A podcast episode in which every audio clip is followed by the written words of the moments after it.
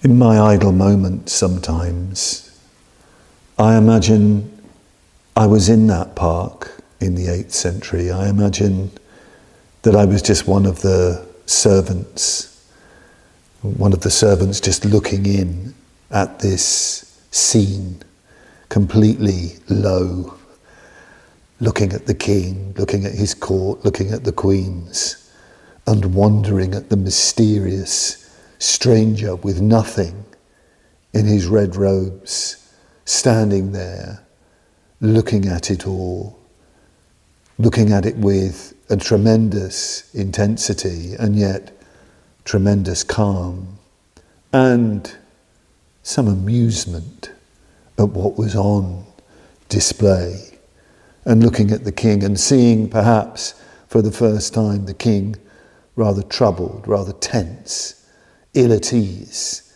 in the face of this stranger.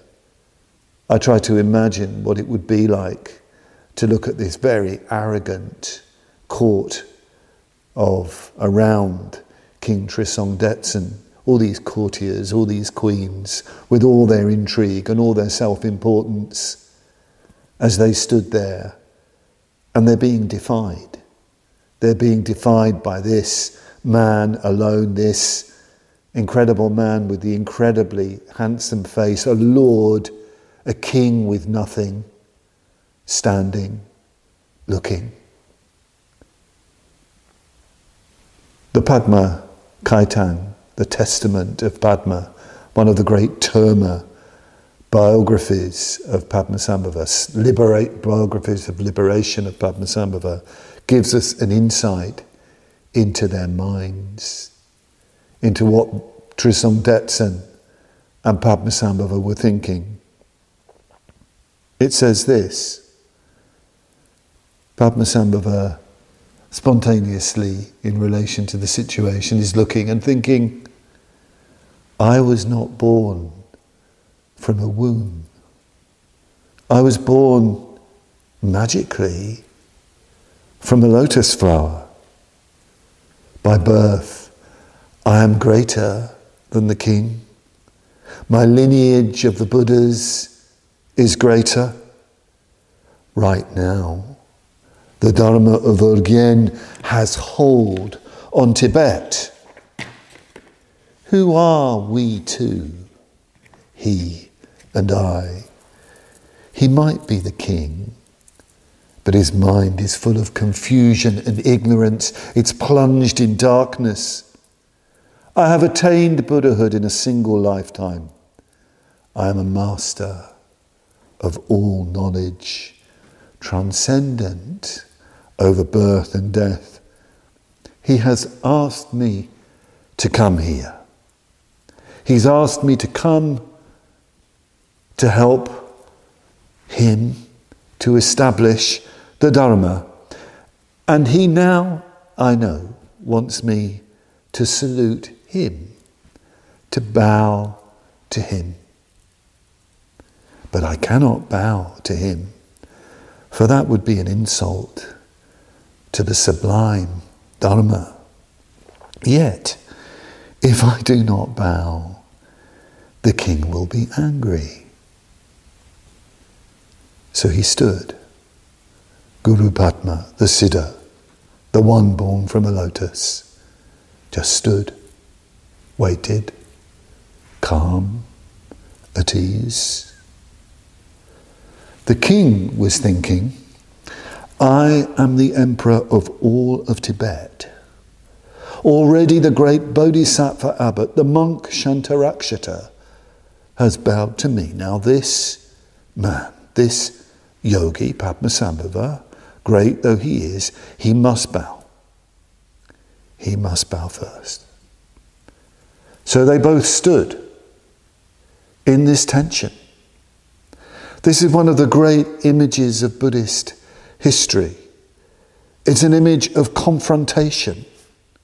the confrontation between the world, represented by Trisong Detsen and his court, and the Dharma, the transcendent Dharma, the sublime Dharma in the form of Guru Padmasambhava.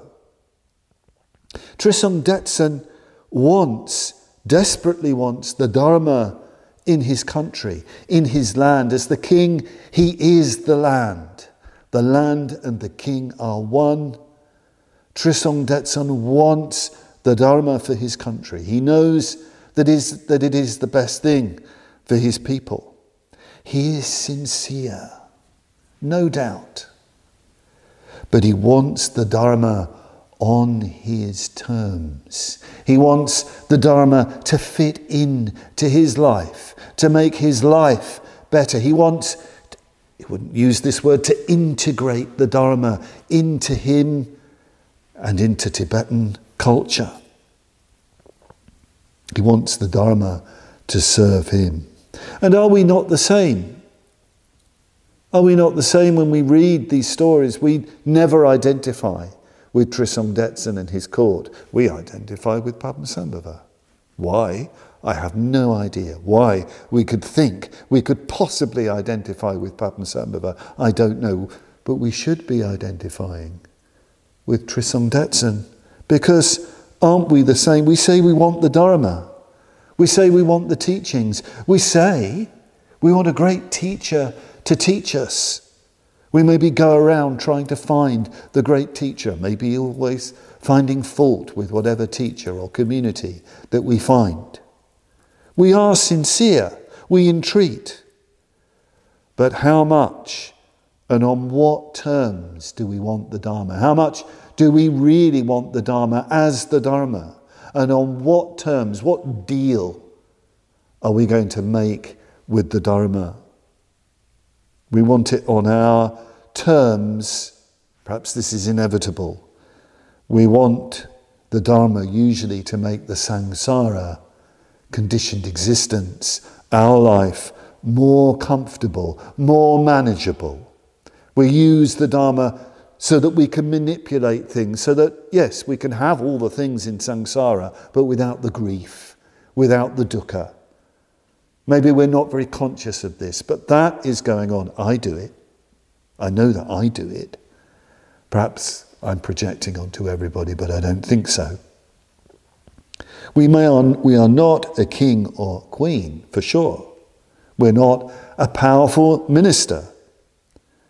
But we want to be in charge. We want the, minute to manipulate the world to our ends. And we use the Dharma to do that.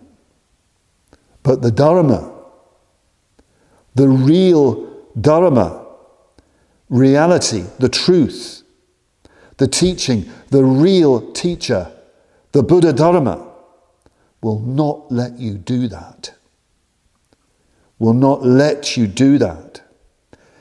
The Dharma, the real truth, it, he, the real teacher, they, the teacher and the teaching, they will just stand there in all their simplicity and stillness and just look at you.